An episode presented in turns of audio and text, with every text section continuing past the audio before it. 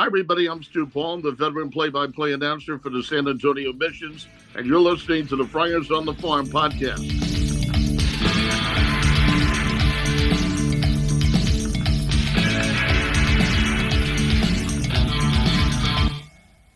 The horses are on the track. Welcome to Friars on the Farm podcast. I'm Donavan, and with me is Roy. Spring training is wrapped up. All the ponies are making their way to the gates. Oh man, The horses horse are on the track. start. Yes. Let's go. Let's Oh, go. man. Campaign 2023. We made it through. And now here's the thing. uh, First, we're going to have Stu Paul from the San Antonio Missions on a little bit later on. We're going to talk to you about your experience out there in spring training. I went to fantasy camp this year. I couldn't afford to go to both. So it was fantasy camp or spring training and fantasy camp one. Um, but I want to just, you know, with the WBC and all the injuries that happened during spring training, we got bit by a very, very lenient and baseball god style of injuries for spring training. Knock, knocking on wood. Knocking on wood. Very much so. Yeah. Joe Musgrove broke his toe. Um, a couple of guys had some minor tweaks. Looks like Adam Engel is going to start the the season on the IL. Um, Drew Pomeranz and Jose Castillo have their annual shutdown, and you know, hoping that one of those guys gets at at least one of them Right. shows up and and contributes at some point. Um, yeah, because it when spring training starts and you start putting out these lists, these rosters, and these potential lineups, and it's like, I, I, you can't get ahead of yourself because I mean, look what happened to Rhys Hoskins. That was incredible. So sad. I love that. Yeah. I love watching good ball players. Yeah, and he's just fielding a ball behind first base, non-contact injury, and and now it looks like he's out for the season. Um, and Edwin Diaz just signed this huge deal with the Mets, and in the celebration, he take awk- jumpered awkward jump and blows his knee out. and He's out for the year. It's like Yeah. man. So You know, with Padres have been with- lucky. very lucky, and particularly with the the oblique strain, how super mild. Um, usually those oblique strains can be, even the mild ones can be like season ending. It screws with you all all year. You yeah, know, but Soto was about back out there in a in a B game today. yeah, He hit a double. He walked three times. He was running the bases. He says, "I feel good." yeah, and and that's the one really that like you know bones will heal, but like an oblique muscle muscular that that could last you all season. Joe uh, Jake Cronenworth last year was uh, you know apparently playing pretty banged up all season, and he's having a torrid spring. He is. He is. Cronenworth and Grisham are two guys that I mean, not that Cronenworth had a Cronenworth still had a really good year last Yeah, year. yeah. And and Grisham, if you look at by wins above replacement, he had a good year, even though his stat line doesn't doesn't show up, but the power was there and gold glove defense. But Yeah. if those guys can be a slightly better version of what they were last year, along with the four horsemen of the apocalypse you got up front, or Mount Crushmore, or whatever we're calling those guys. And you got to weather the first 20 games till Tatis comes back, and then it's just a, a dream lineup.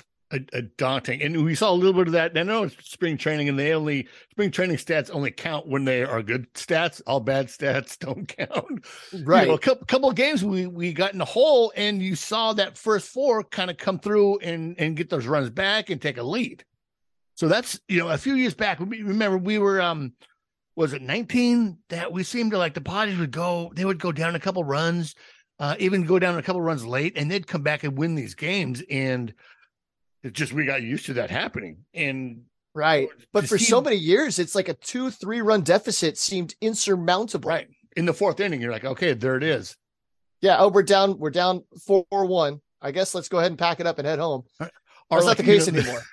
Oh, new guy coming up. Oh, Jabari Blash. God, he's he's a monster. He's one guy. Like we were happy for one guy. Um, Yeah, Stu well, we were trying to we were trying to dream about okay, Corey Spangenberg. Stu mentioned Corey Spangenberg. right, okay, right, we're gonna right. put him in the middle of the lineup, and we're gonna pray that a couple other guys show up around that. And now it's like you've got nine set guys that are gonna be your starting eight or nine guys, and then it's the the the fringe guys who are gonna support him, who are gonna be your backup outfielders. Is Rougned Odor gonna make the roster as a as a backup infielder who can maybe play a little bit of left field? That's the questions we're asking now. It's such a different time in Padres baseball. Absolutely. I think um it was Matt Bush we we drafted instead of Justin Verlander. I Oh, know Cor- I know. I know Corey Spangenberg Um, there was another really good ball player. George that- Springer was like one or two picks behind him, and it was a that- right. signability thing because they didn't have the the money to go out and sign the the good international, the good uh, amateur free agent. Meanwhile, here we are. They're giving Ethan Salas ninety something percent of their international Yeah. pool, and he's just making everybody's jaw drop at age sixteen. Yeah, and we'll see him here pretty soon in Lake Elsinore. Maybe not to start the season, but certainly I would think by the All Star break. I mean, Oh, it- man, it's, it's still quite possible that he does start the season with with them. I would think they'd probably keep him there just a little bit. I mean, just to kind of make sure. Who knows? we- I mean, what right. everybody's saying, I, I have yet to hear anybody have any kind of suspicion about the kid. Like he is checking every single box every single day. Yeah. And so I was there last weekend. We went out on Wednesday, came back on Sunday, and I had a chance to watch him uh, play in one of the backlot games. It was an intra squad game between the single A and high A guys. And I mean, his face looks 16, but everything else about him looks like an experienced minor league player. Like Yeah. he, his motions behind the plate, the way that he moves, the way he sets up, the the way he receives pitches, it, it all looks so it, it it looks so experienced. Yeah. The way he carries himself, the way he steps into the box and just the, the he seems to have an approach and an understanding of what he's trying to do. And everything is so far beyond his years. So as long as he I- feel like what he needs to check are the things off the field. You know, Right. do they do they know that he's not going to be a knucklehead once he's out away from from being at the facility uh does he know how to do his own laundry and and put together his own food plan and and stuff just simple things like that Well, and with the pedigree, with his brother being in the system, his father being a former pro, a pro player, you know those things are probably already been not not discussed, but he already knows that kind of stuff. But you're right; Oh, they yeah. want to know that he's not going to be, um, and all indications show that he's not. He's just going to be a well mannered, has a plan, knows and trusts the process of his development and understanding of what it takes to be. You know, as you get better, you have to start here and work your way up that all those things will run smoothly. Now let's hope injuries don't become an issue. Let's hope just all those things that all the intangibles that will stump the development happen. You know, Mhm. which which we don't know. We can't control the uncontrollables. But it's going to be fun to see him up there. I think next week is the um on the 5th is the Storm Media Day, which I I, I I'm I haven't decided if Oh. I'm going up yet. I just talked to Justin uh, just yesterday and texted him uh, when that was going to be. Uh, he said it's going to be announced tomorrow via email, so I'll, we'll get the email tomorrow. Um, I think it's going to be uh, Wednesday, two o'clock to four p.m. okay yeah because Um, the the season opens that that thursday the 6th Yeah, yeah. i think angela and i are going to go up on the on the 7th uh, looking forward to it Yeah, so that week, I, like that's the night before we we fly out on on the sixth to go uh to go celebrate Liddy's father's 90th birthday. okay And then, then a few days after that, we're going to spend three days in the Triad area, an area in North Carolina that we're looking to move to, Winston-Salem, Greensboro, and High Point. So we're going to spend about four solid days out there checking out. and meanwhile that. you're going to be on your phone refreshing the box scores dude and- absolutely. Um i am i am you know still a month away from going back to work. Uh, i won't go back till may. Um i did some walking around today that that just i can't i can't put my socks on. I can put my clothes on but i can't put my left sock on. And um doing other other hygienic things are, are still a challenge. Um so I, i'm almost you know I, i'm almost okay but still that's that's what's going to be going on for the next few weeks for us. Um but we'll see how it goes. But let's get into some of these and john conniff so john conniff from mad friars has been in spring training speaking of spring training uh he's got notes from the backfield here. So he's been out there for the past few days has a bunch of notes here and it's going to be really interesting to let you guys know what's going on Okay, so first off, what John Conniff wrote about was about Jairo Iriarte, uh, who you interviewed last year when he was Yep. with the Storm. Um, he says that Jairo, uh, at age 21, was the star on the backfields. We had him listed as our number 13 prospect coming into the year, and on Friday, he flashed some of the electric stuff that we described. One of the many Padres international prospects from Venezuela sat in the mid 90s with his fastball to go along with the nasty slider. The Kansas City Royals farmhands had a tough time with his riding fastball up in the zone, and he showed an improved command of his changeup from last year in Lake Elsinore. Uh, Iriarte, age 22, is ticketed for High A Fort Wayne and should be part of a solid rotation featuring Victor Lizarraga, Yeah. 19, who may have been the best pitcher in the California League at times last summer.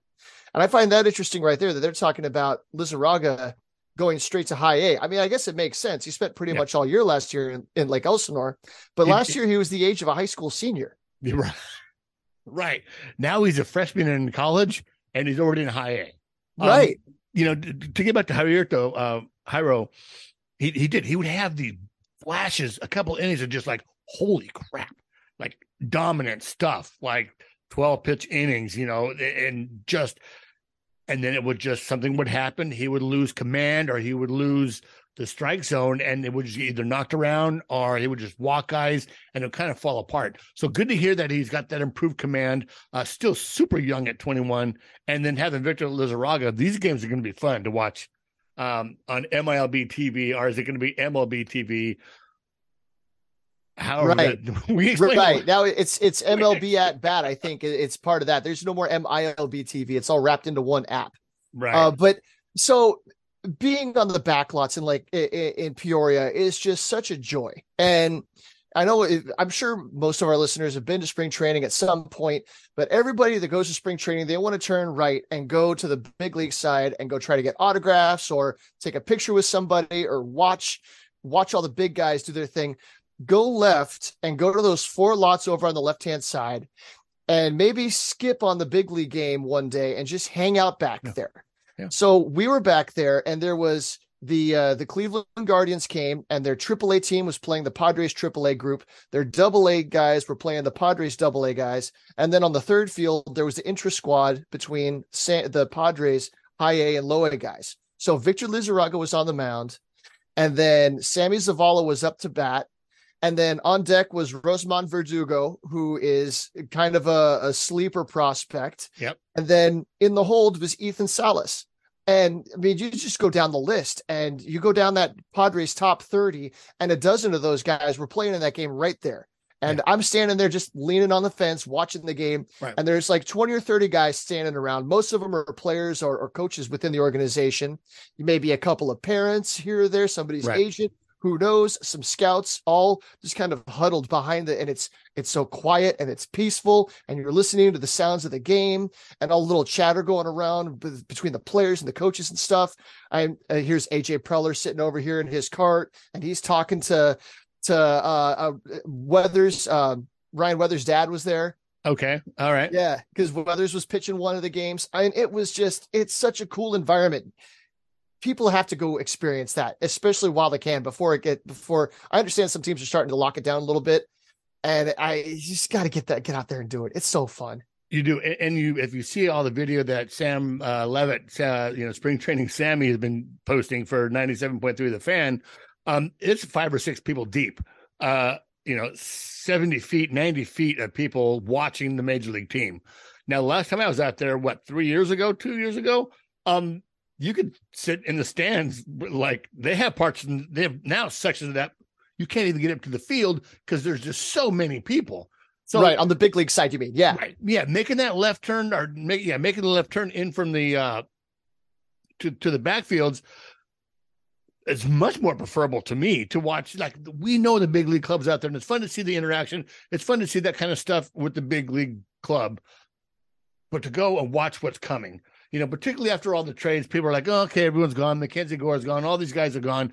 But you just named Verdugo, Salas, Iriarte, uh, Lizarraga, Josh Mears, uh, Snelling, all the guys that we talked about last week in the top 30, all those guys are still going to be, a, could be a, a part of this organization. And you get to watch them develop. You get to watch them kind of interact and kind of grow in a thumbnail with a day or two. But it's just so much more relaxing than just having people scream for autographs. And I'm, I'm not a, I'm not against that. And that's fine if, you know, if you're a kid or whatever.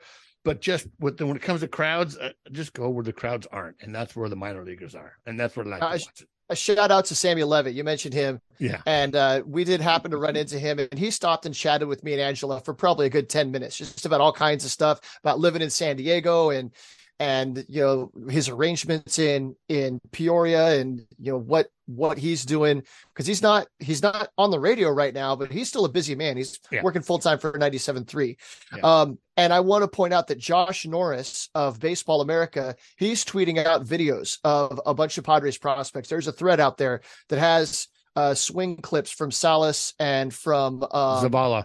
from from. Zavala. And I think he had like Dylan Lesko was starting to throw bullpens. You start he's Ah. Josh Norris is going to be back there and he's going to be posting out videos. So keep an eye on him. Maybe turn on notifications for Josh Norris of Baseball America. Absolutely. I did retweet a couple of those and I saw them right before I came on. I saw the the Sammy and, and the and the in the Ethan. Yeah, boy, Ethan's Before I came on. his his cuts looked so good. Nice. So tell us about Ethan Salas. Well, tell us what. John Conniff has to say about Ethan So Salas. Ethan Salas continued to impress. This time it was at the plate instead of behind it. In three plate appearances, he showed impressive patience and power. In his first at bat, he struck out looking on a fastball that seemed to be headed for Yuma more than the outside corner of the plate. He put in one of the most impressive at bats in his second plate appearance. With the one two count, he laid off a pitch in nearly the same location that got him rung up during his first plate appearance to even the count. He then fouled off another pitch and took another ball to make the count full. Salison sent an inside fastball to right center for a, gu- a ground rule double. In his final plate appearance, the bat never left his shoulders as he walked on five pitches while laying off a quality strike on the outside corner. Padres evaluators watching him stated that he looked this way all spring. So this isn't new. He came into camp with this eye at the plate, with this power, showing an excellent idea of what he wants to do and what he wants to avoid while demonstrating an advanced idea of the strike zone, just like you said. The questions of where he begins the year is becoming more of what the appropriate workload for a 16 year old is rather than whether the low A level will be too much for him. Like, So right. that's a good point. So you go to low A, and what's the season in low A is like 120 games or something Yeah. like that. Yeah. That's a lot of work, Yeah. and I we don't know what I mean. He's been working out at the developmental camp that they have down in the in the DR, right? So we don't know what you know how many games, how many innings, how many at bats, whatever did he log last year. So when he gets to 80, 100, is he going to be you know running out of Right. steam? Yeah. But so the Definitely. power yeah, for I a mean, uh, 16 year old to be hitting ground rule doubles, I mean, there's a reason why you don't see a lot of guys putting up big power numbers in the Arizona Summer League. It's because these guys are kids. Yeah. So and- he's and he- 16 years old. And he's already what 6'2 and he's got shoulders, but you can tell that he's not filled out. And Right. that strength's going to come. But the fact that he can hit a ground rule double off of a, a prospect level pitcher at this stage already says a lot. Yeah, definitely with that age, you know, you think of trying to hit velocity. Like they're throwing hard, they're throwing in the 90s, high 90s, mid 90s. Um, sometimes you don't know where it's going, but as a 16 year old, you want to make sure that he can hit the fastball. And it looks like he can. At 16, I couldn't even hit I, I couldn't I couldn't hit the books at 16. right right but in that clip that josh norris posted you can see that that his path to the bat to the ball is so efficient and quick already it's a really clean motion um and so i saw the zavala clip before it and you can see that zavala was kind of out on his front foot and he's got the the hands and the timing to be able to still square a ball up Yeah. while being out on his front foot. I didn't see Salas out of balance at all on any of his cuts. He may have missed one. He might have been a little bit under or on top of one, Right. but he squared some balls up in that clip. And gosh, the, it's everything looks so good. It's like Yeah. too good to be true. Pinch me. Absolutely. So moving on. Okay, so next on is Carter Loewen at age 24, who was the Tin Caps closer in 2021 before undergoing Tommy John surgery and is a friend of the podcast. One of my favorite interviews that we've done. Uh, he was impressive in his inning of work, touching 95 and sitting 92 to 94. Before his surgery, the six foot four Canadian right hander was consistently in the high 90s. And note that it is spring training. So uh, Josh Hader was out there. He threw today and he was touched to 95. And you don't expect these guys to be throwing maximum velocity. Right. The fact that Hader is sitting 95 right now is really, really good. And so if Carter Loewen at this point in his rehab is sitting in the low 90s, touching 95, then that means that as he gets stronger, as he gets more comfortable, as the season goes by, that velocity it's already there. So, you know, everything's looking good. Uh, Friday was the first time this spring he hit 95, but more impressive was his use of a hard cutter in the high 80s to go along with an improved changeup. Quote, it took me a while to realize that might be my best pitch, said a smiling Loewen after the game. I was happy to hit 95, and the velocity has been coming back. And then next is something I got to witness personally. Everyone's favorite giant, Griffin Doersching, age 24, crushed a home run to center field, and this season looks more like a large baseball player than a bigger version of Brian Bosworth. Doersching's leaning out is especially apparent in his improved mobility around first base. Now, I didn't see him take an infield practice, but I watched him do batting practice in his group. And it's it's clear, and he was wearing a t-shirt and, and Right. workout shorts, uh, but it's clear that he's leaner than he was last summer. But I mean, he's a ma- mammoth of a Yeah. human. So calling him leaning out, that's that's a relative thing.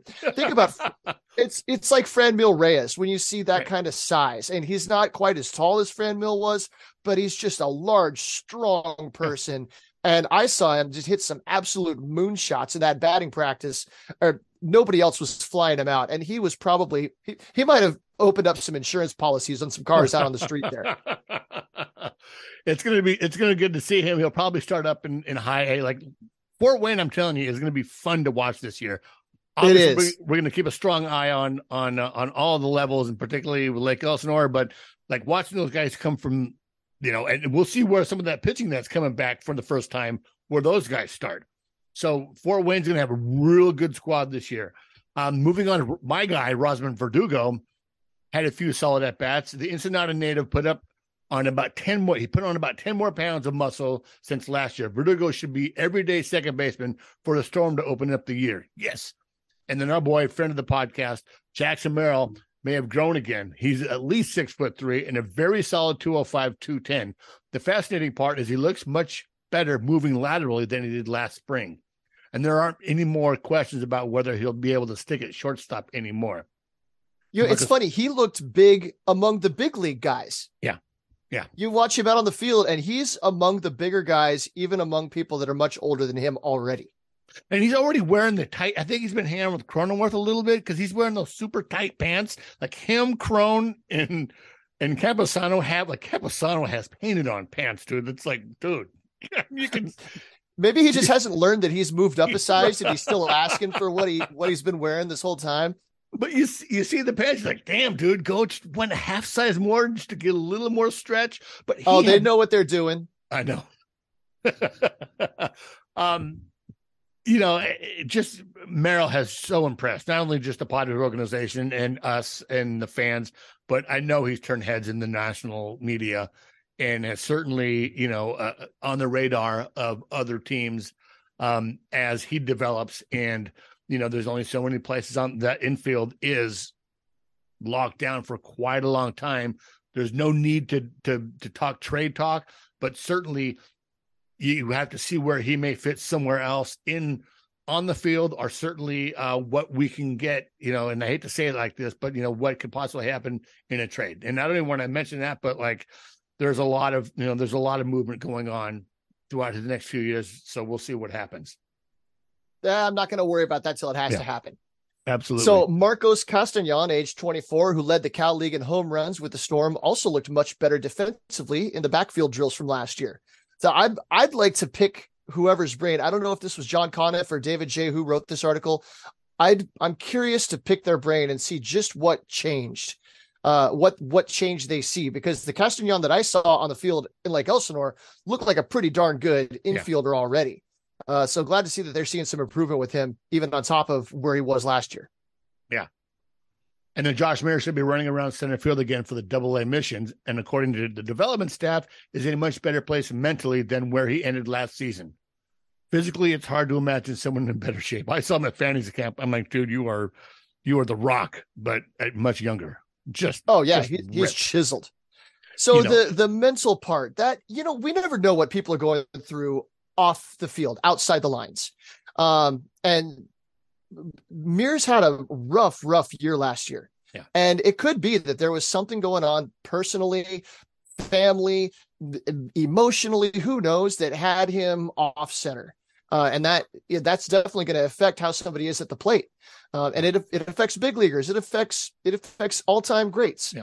So maybe there's something that has changed with him between last year and this year, and he's going to unlock something.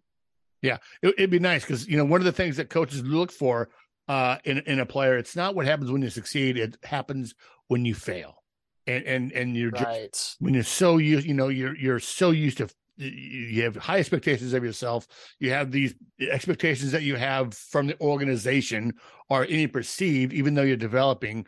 Um, that could weigh on a player, and and it can get out of you know it happens on the major league level as well. It can get out of order real fast. And you can hide that. You're not going to tell people like, yeah, I'm struggling. You don't want to tell guys that. It's still that macho kind of attitude in the clubhouse where I can't reach out and you know maybe talk to a coach. We don't know if he did or not, but you know, it a lot of those guys care that stuff, and it, it can affect your whole season. So glad he's coming back fresh. He looks stunning. Um, if he cuts down the strikes are always the strikeouts are always going to be there but if he can cut down and make a little more contact, um, I think there's a future for him. Oh, for sure.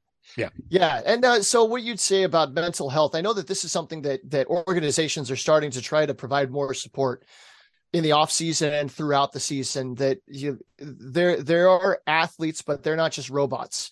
Right. Um, and so one good thing is you were talking about we've we get murmurs from people we we hear that somebody's you know we hear stuff about what people are going through off the field not specifics but that you know somebody's not handling things well off the field is kind of what we'll hear and i haven't heard anything about that about about right. Mears. so right. if he was dealing with some stuff it sounds like he's been you know dealing with it in a, in a, in a at least a mature responsible way uh well hopefully he comes back all right. Well, so a little bit of sad news to bring on here, and I, I, I keep an eye on the transaction wire, and this time yeah. of year, there's always some guys that walk away from the game one way or another. Um, and so it, in the month of March, Padres release players. There are guys that announce retirement. This happens across all of baseball, and it's it's yeah. unfortunate, uh, but I want to recognize it because it's an important point in a guy's career.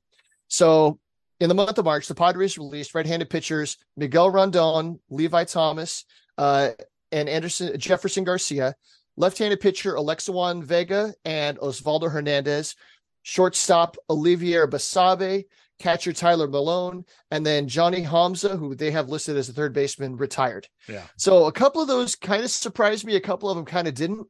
Um, Basabe and and Malone, they were both kind of organizational filler guys. As sad right. as it is to, to put that label on somebody, uh, both kind of friends of the podcast in different ways. I got to yeah. know Olivier and and his girlfriend when they were here in Lake Elsinore, and Tyler Malone being a Oregon State Beaver, he was gracious enough to come on the podcast. Yeah, so absolutely. I enjoyed watching their stories.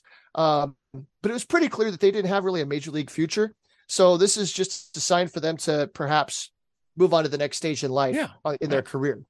Absolutely. Um, and, and Osvaldo Hernandez, um, besides the you know the uh, devastating curveball, and I don't know if he got picked up or what he's going to do, uh, the velocity. There, there's just no velocity there, and so the guys would you know they would sit on the curveball or they would just sit on the velocity, and and they would just they would knock him around. Right. So that and, only was, that only plays up that filthy stuff only plays up for so long. Yeah, absolutely. And so Johnny Levi Thomas kind of surprised me. Levi yeah. Thomas was drafted in the 2020 draft, that short five round draft. Um, and I thought he was going to be kind of one of these bulldog innings eating kind of guys. Uh, so surprised to see that they released him so soon. Yeah. Yeah. And then Absolutely. Johnny Homza, go ahead about about Johnny. Well, well, Johnny Homza just had injuries and just couldn't get it started. And... right. It, it, sounds like he had a really bad shoulder injury before last yeah. year. Yeah. And just couldn't couldn't bring it back. And that's unfortunate. He was one of these kind of Moby Dick kind of guys to me that like I was he's from Alaska and and he was a converted shortstop that became a catcher. And it was just an unusual story. And yeah. it's like i wanted to know more about the guy. Yeah we never got a chance to talk to him. And i really wanted to we both really wanted to reach out to that guy and talk to him.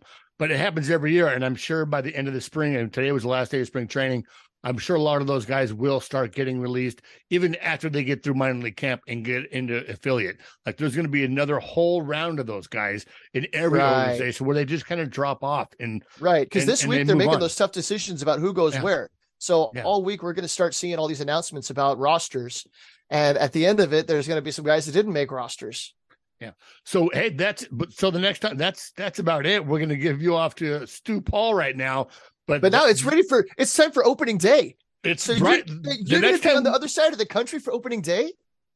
yeah. Oh no, that's after this No, weekend. no, right. No, this week we're fine. Next week, uh, I'll, I'll be back east. Um, but Are the next time we game? talk, no, ooh, maybe, may I haven't, I, you know, once we get to Connecticut, it gets really weird, and and we get on a timeline, and you know, and lid, it, there's a timeline there that um has to be kind of adhered to. I'm gonna probably if if the Yard Goats, which are the team there in Hartford.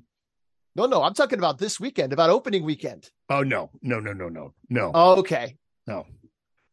Well, I'm Yeah. excited because the ponies are about to take off. the horses are on the track. And the next time we talk to you guys, we'll have minor league news. We'll have Yes, we will. minor league baseball games to talk about. So until then, uh, you can reach me on Twitter at SD Donavan. I am at zippy underscore TMS. Let's go Padres. And here is Mission's play by play announcer, Stu Paul.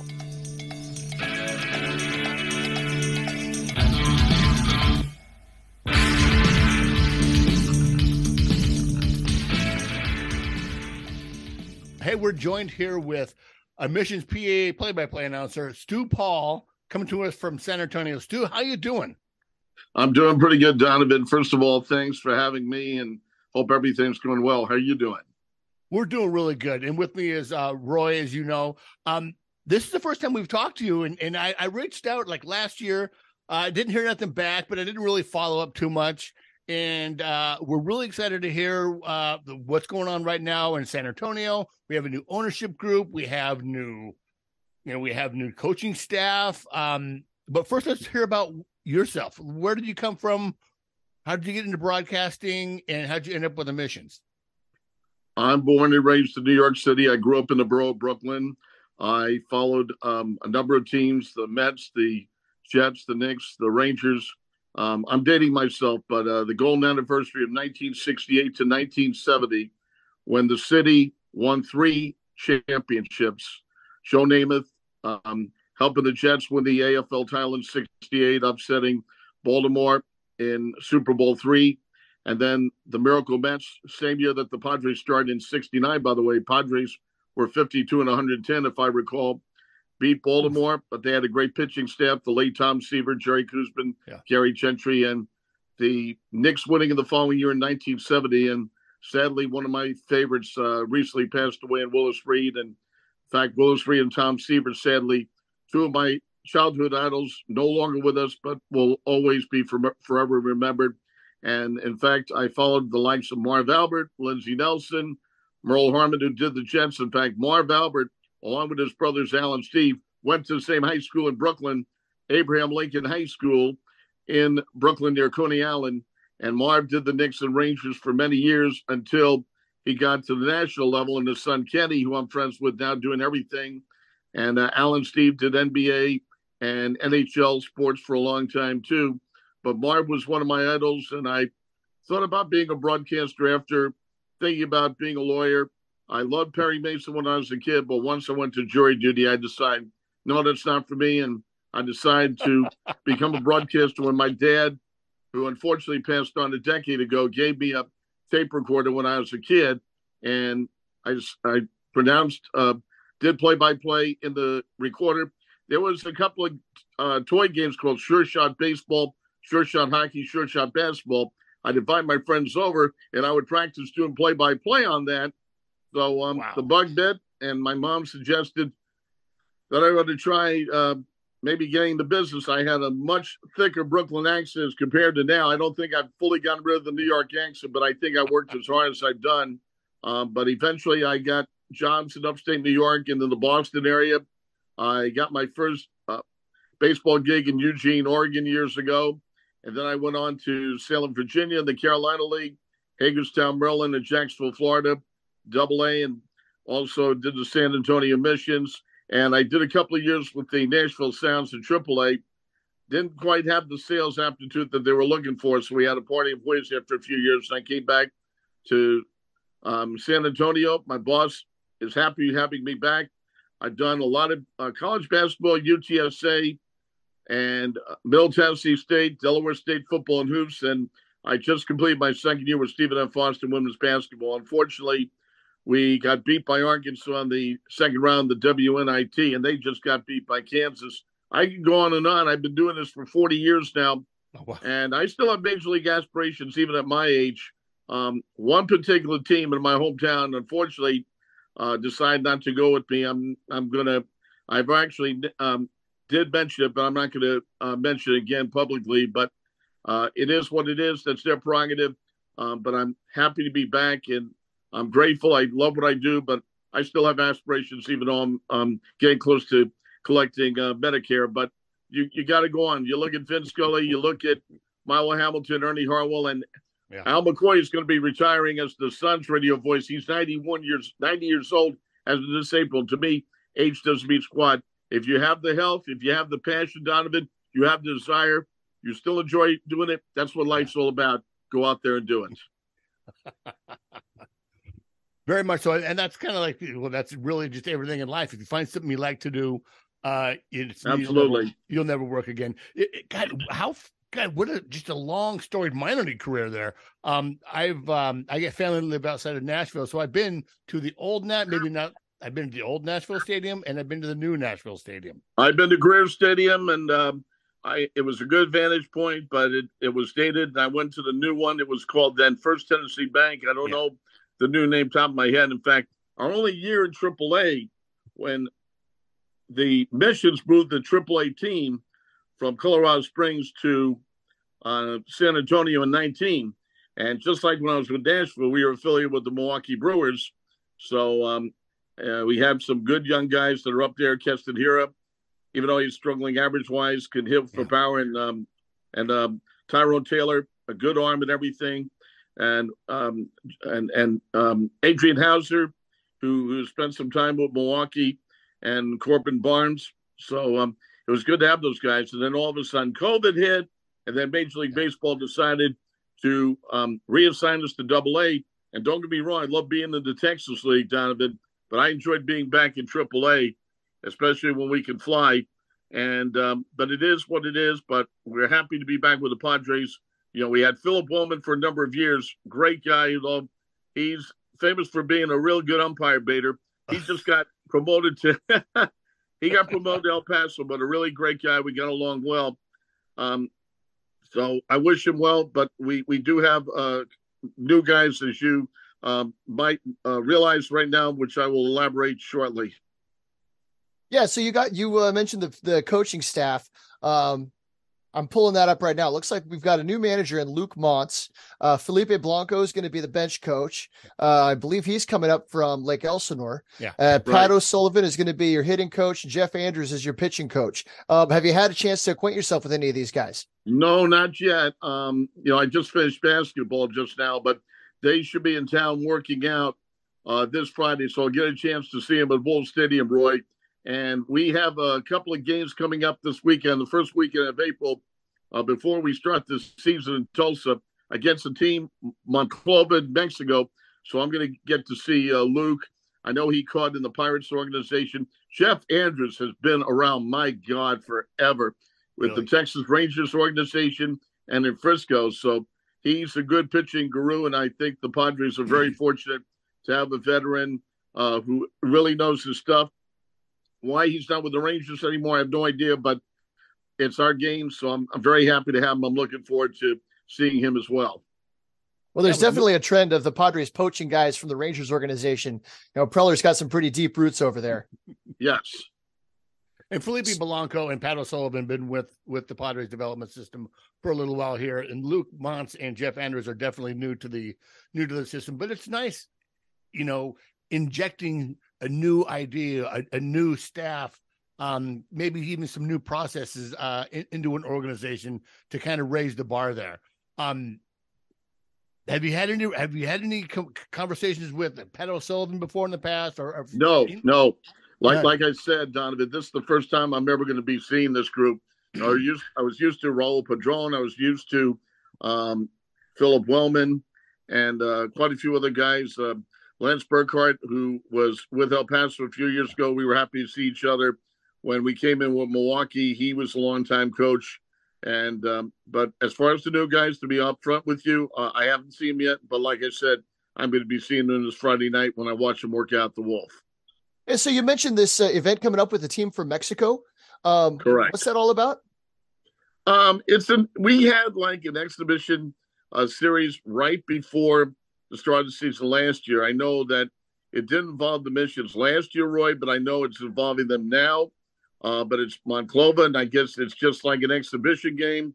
And you know, we're just trying to get people excited again for baseball after not having it since last September. So, um, my boss, Burl Yarbrough, super super guy. He's the president of the missions, and Dave Gasaway, a longtime GM, who's also done a great job. Uh, they're always trying to implement things. They're always trying to do is uh, get people to come on out and just whet their appetite for baseball uh, because we got a bit of a long wait. We open up in Tulsa, although it's only going to be three games, and then Easter Sunday, and I think Monday. After that, we're going to be off, and then April 11th, our first game against Frisco. So I know it's going to be weird for Jeff Andrews once he sees his old team coming to the Wolff um, that night, April 11th. Well, I'm I'm curious what this uh this baseball team from Monclova, Mexico, is going to look like. So we'll have to tune in and see what we'll we can do out. to catch some of that. Um, yeah, we'll find out. So on top of having a whole new coaching staff, uh, you have a new set of not your boss, but Burl's bosses now, a new ownership group. Um, and it's right. an interesting group. So it's a group called Designated Bidders. Uh, it looks like it's kind of a subgroup of of Ryan Sanders Baseball, which is owned yep. by uh, Nolan Ryan. Um, and I'm looking through the the list of of dig, uh, dignitaries among this group. Um, so you've got David Robinson and Manu Ginobili, a pair of uh, Spurs uh, mm-hmm. veterans, um, and you've got San Diego, a whole bunch of San Antonio civic leaders. You got Craig Biggio and Roger Clemens, a couple of Hall of Famers in the group.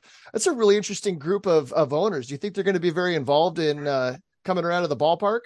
Oh, absolutely. I mean, you know, they're they're you know, we need a new ballpark, Roy. I love Wolff Stadium. This is our 30th year, but we have got to have a new ballpark. This is not 1994. We got to make it a conducive, you know, especially now we have all the technology, social media, and all that sort in 2023. And, uh, you know, we're going to miss the Elmores. Dave Elmore had been owner of the team since 1987, the super guy, and he owned a number of teams, including the Eugene Emeralds, as I mentioned to you. And Donavan, that's where I had my first job many, many moons ago.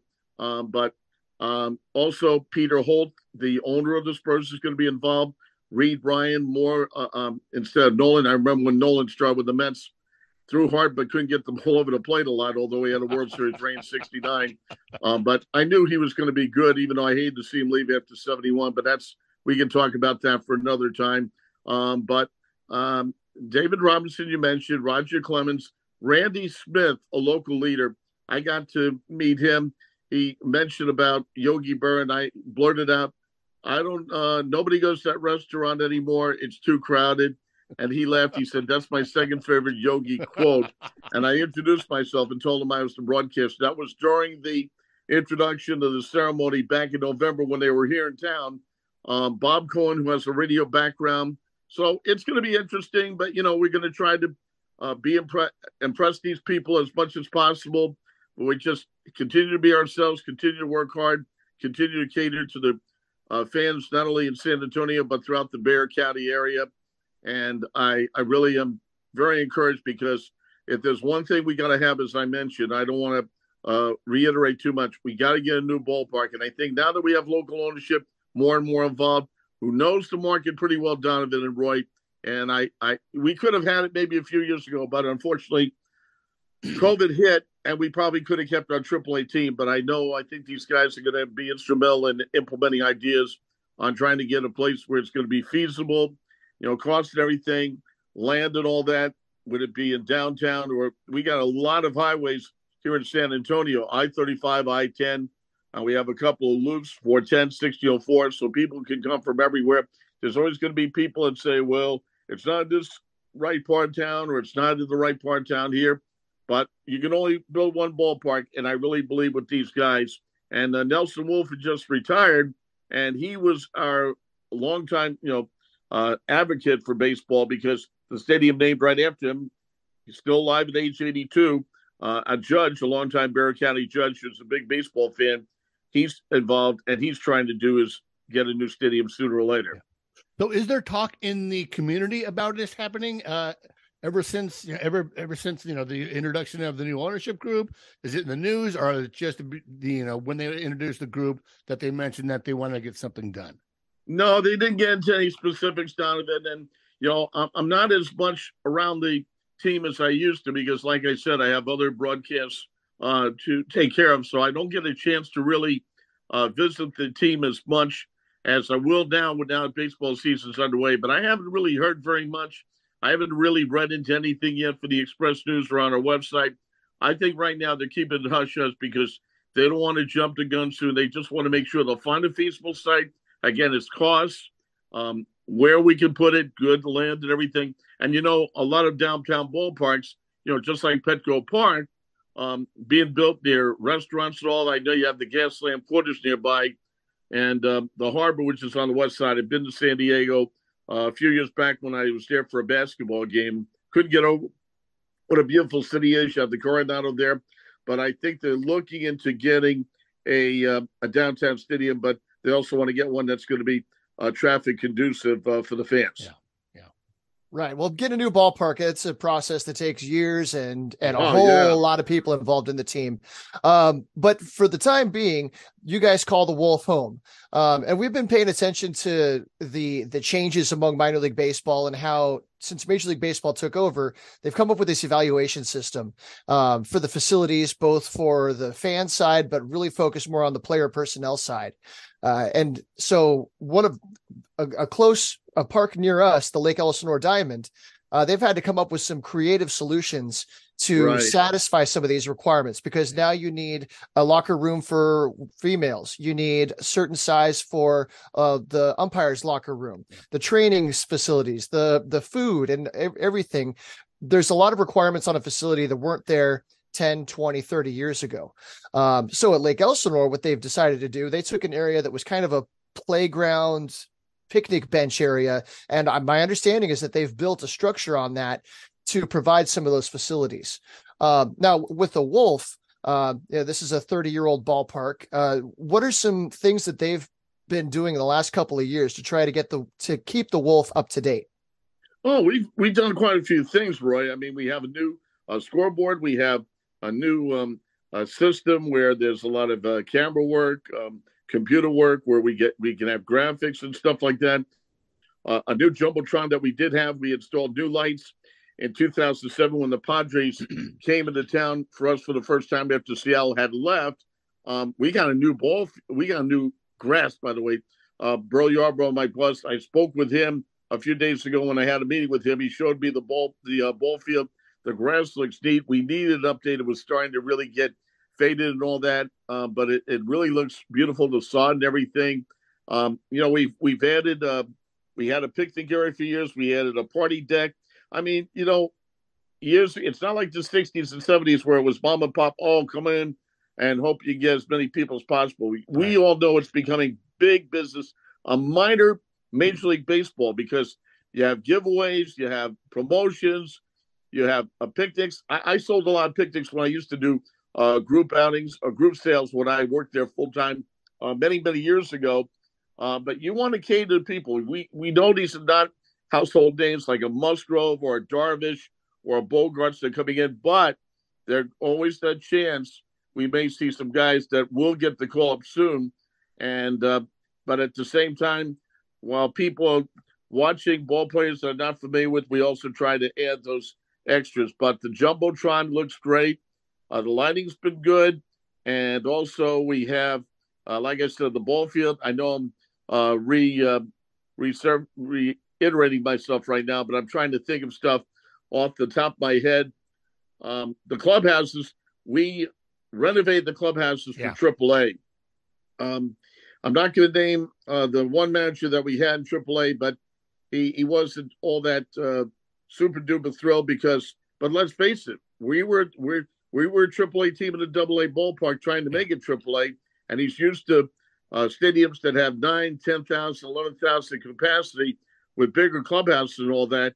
Uh, but I think we've done the uh, best we could as far as uh, improving the clubhouses, trying to make it more AAA, even though we're back to Double A. But those are some of the things that we have improved. We are still trying to get as much everything updated to the 21st century as possible.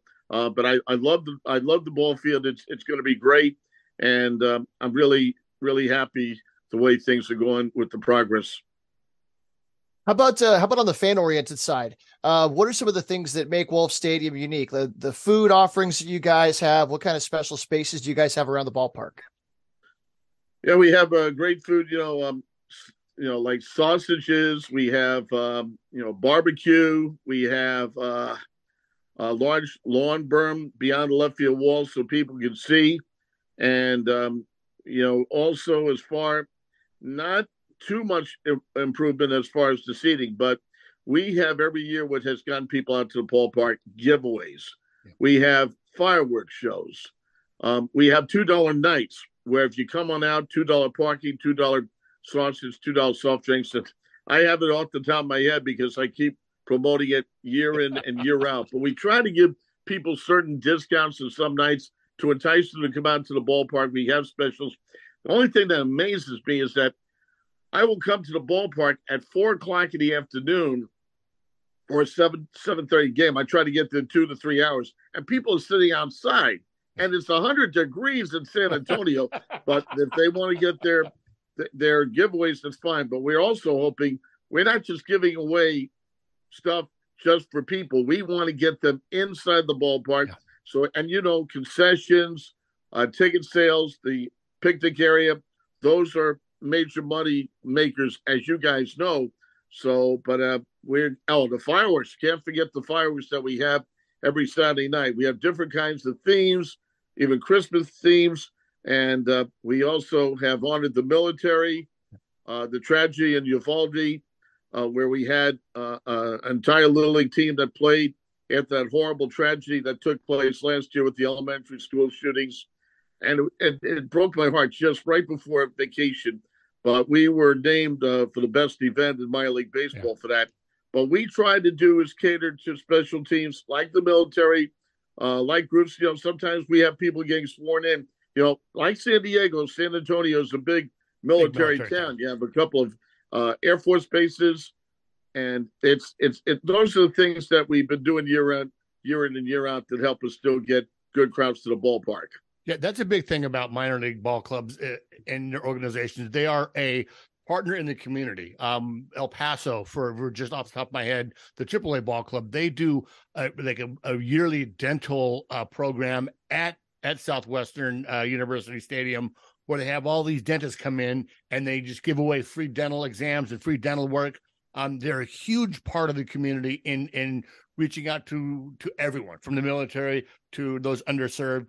Um, we on our on our episodes during that time during the Uvalde shooting, you know, we highlighted we highlighted that event that you guys had, the shirts that you guys, uh, the, the jerseys that you guys um you guys auctioned away after a while, and after the game, and and the whole, you know, what you guys are doing to kind of bring that some kind of healing or some kind of uh, you, you know love to uh, such a tragic situation and right and now my old city nashville you heard what happened was six today. shootings yeah. i mean the shooter is now deceased but i felt bad for the innocent ones so it hits home because yeah not only uvalde is about 45 miles west of san antonio down a bit but san but nashville where i was with the sounds for a few years that kind of hits home because i met a lot of friends there too and you know it, it, we try to do things for the people who need the healing and also that that's something we always have. And um, you know, we we're a community oriented ball club, and that's one thing I like about the front office. They really try to take care of those that are, that are in need. Well, and you you've also had you talked about uh, you, you, didn't have your Xander Bogaerts coming through, but you've had your Fernando Tatis Jr. Uh, you've had your Mackenzie Gores before a lot of those players were traded away. Um, my wife actually went to um, Ruiz too. I didn't mean now... to interrupt you, uh, Donavan. Esteury Ruiz went to Milwaukee, and he wound up going to my old city, Nashville. The guy can steal bases. The he had power, but the only thing that drove me nuts: why steal third when you don't have to? That's the only because, thing that drove me nuts. because it's there. It's like Rickey Henderson. You, if you walk him, it's a triple. exactly. Well, you know, Henderson had the speed, but Henderson established himself in the big leagues. Although Ruiz is still a kid, but he's got a lot of potential. I miss him. Uh, I wish him well with Milwaukee. Luis Urias, another guy we had who was with San Diego, went on to the Brewers as well. So uh, I certainly wish him well. We even had uh, Cory Spangenberg, the former yeah. Padre. He was with us in AAA. So we've had a few former Padres who went on to Milwaukee as well. Yeah, we sure. love Wicho. Absolutely. I'm uh, taking a look through the uh, the promotion schedule, and I see one thing that sticks out to me on on Friday, June 23rd. You guys are going to have used car night. Uh, We've fans, for years. Fans will have the opportunity to win a used car throughout the game. Okay, I need to know more about that. How does this work? Is it like a lottery thing? What What's the deal? Yeah, it's Roy. It's like a raffle. I mean, as far as I know, people um, probably sign up and and then just uh, you know fill out some information, and then when their if their name gets called, every half inning we have a car announced, and then whoever gets the car that that's theirs and so usually, they're, they're different cars. It could be a truck. It could be a, an old Oldsmobile. It could be a Corvette. Yeah, absolutely. I love it. We've had it for years, Roy, and it's going to probably continue on even when we get to the new ballpark, whenever that would be. So your alter ego are the Flying Chanclas. It was yeah. one of the one of the first uh, Copa Divertivo uh, names that was announced, and that just stuck with the whole Latin community. Everybody that grew up in a Latin household understands what that flying chancla represents. Uh, and then also you have a mascot, Ballapeño. Ballapeño. Yes. These are some of the well, things that I love about minor league baseball, yeah. the, the, fun things that happen outside and the promotions that they can have. Uh, so tell us how, how the communities um, adopted and embraced those those two characters. Oh, the mascots are, are great. I feel sorry for the one who's in there because I've done appearances in um, in school. I mean, it's fun being the mascot, but boy, I'll tell you, you can really sweat you you know what off as far as. But it, it it's a fun um, atmosphere with Ballapeño. We also had um, uh, uh, a taco that runs around the bases too, and he oh, always gets taco. Tac- yep, we have that. Um, and also, what was I going to say too? Um, yeah, we we even have maybe once in a while mascots from other teams, but that's a rarity. But Bolo Peñas did the flying chocolate thing really caught on a few years ago, Donavan. Um, we we've uh, have merchandises, we have hats, we have I even have an embroidered shirt besides my mission staff shirts.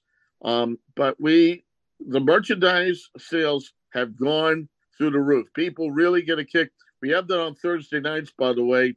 Um, so we're known as the Flying Chocolates to San Antonio, and the other nights, of course, the missions. But it's becoming a very popular thing. I think the last, I don't remember what year we started. I think it was in 17 or 18, somewhere around that time. But it's even when we were AAA, we continued with that. But it's caught on, it, and it's been very popular since then. You know, um, we've you, we see a lot of flying chocolate gear uh, out at, at Petco Park. Also, we have what um, we have the Comic Con, which is really big here in San Diego once a year.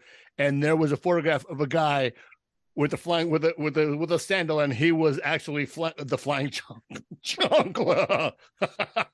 okay, so hey, we really appreciate you coming on. Um, real quick before we wrap up, can you tell us a really good Phillip Wellman story? He's been on the local radio here. Uh, we just love the guy to death. Um, he seems such it's such a great opportunity for him to finally be in AAA. Um, but I know where double A is really where the development is. You got to have a good Wellman story for us before we go.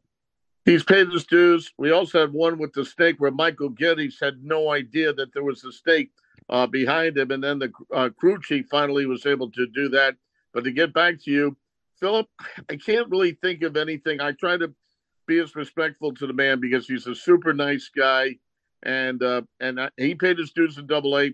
But that time when he was with the Mississippi Braves, uh, the Braves AA affiliate, and this was back in 06 when he got called for, he got tossed, and he takes two of the bags, and even when he gets on the ground on the mound and blows onto the baseball and stuff, stuff like that, picks up, tosses to the side, and it's on YouTube right now. But um, I, I try really, you know, there's things that are funny, but I, I have respect for the man that – uh, I would want to keep because he, he, he he and I had a wonderful relationship, and he was always affable and accessible. Yeah, you see him get mad and angry, but he's completely the opposite away from the field. He's he's always friendly. He's always loves to talk baseball. His uh, his his wife uh, Uh, Monty's certainly a lovely lady. They have Yeah. two kids and a, and two grandchildren now, uh, but that's the only one I know as far as when before he joined.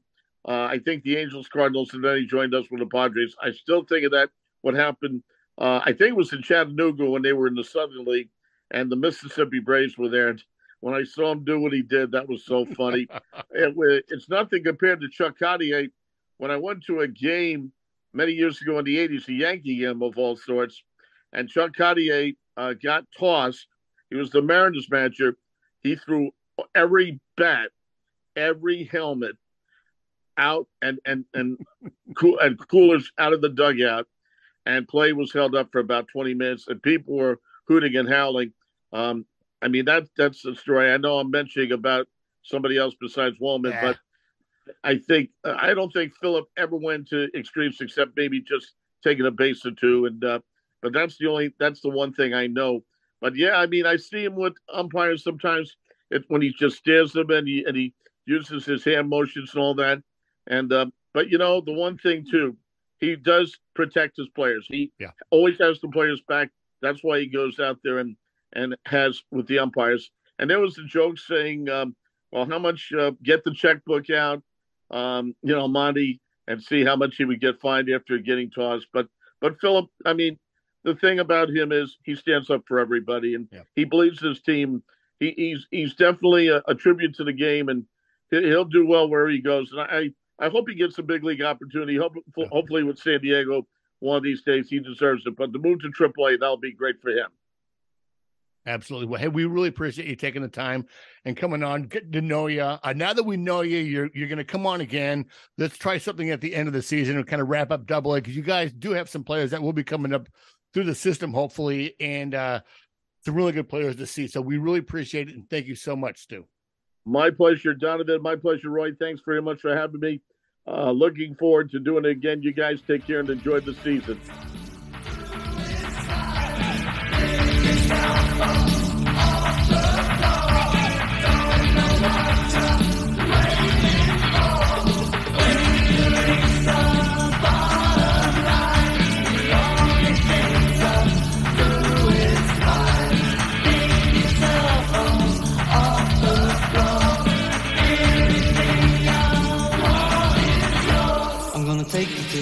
Take you to, I'm gonna take you to, you to part two.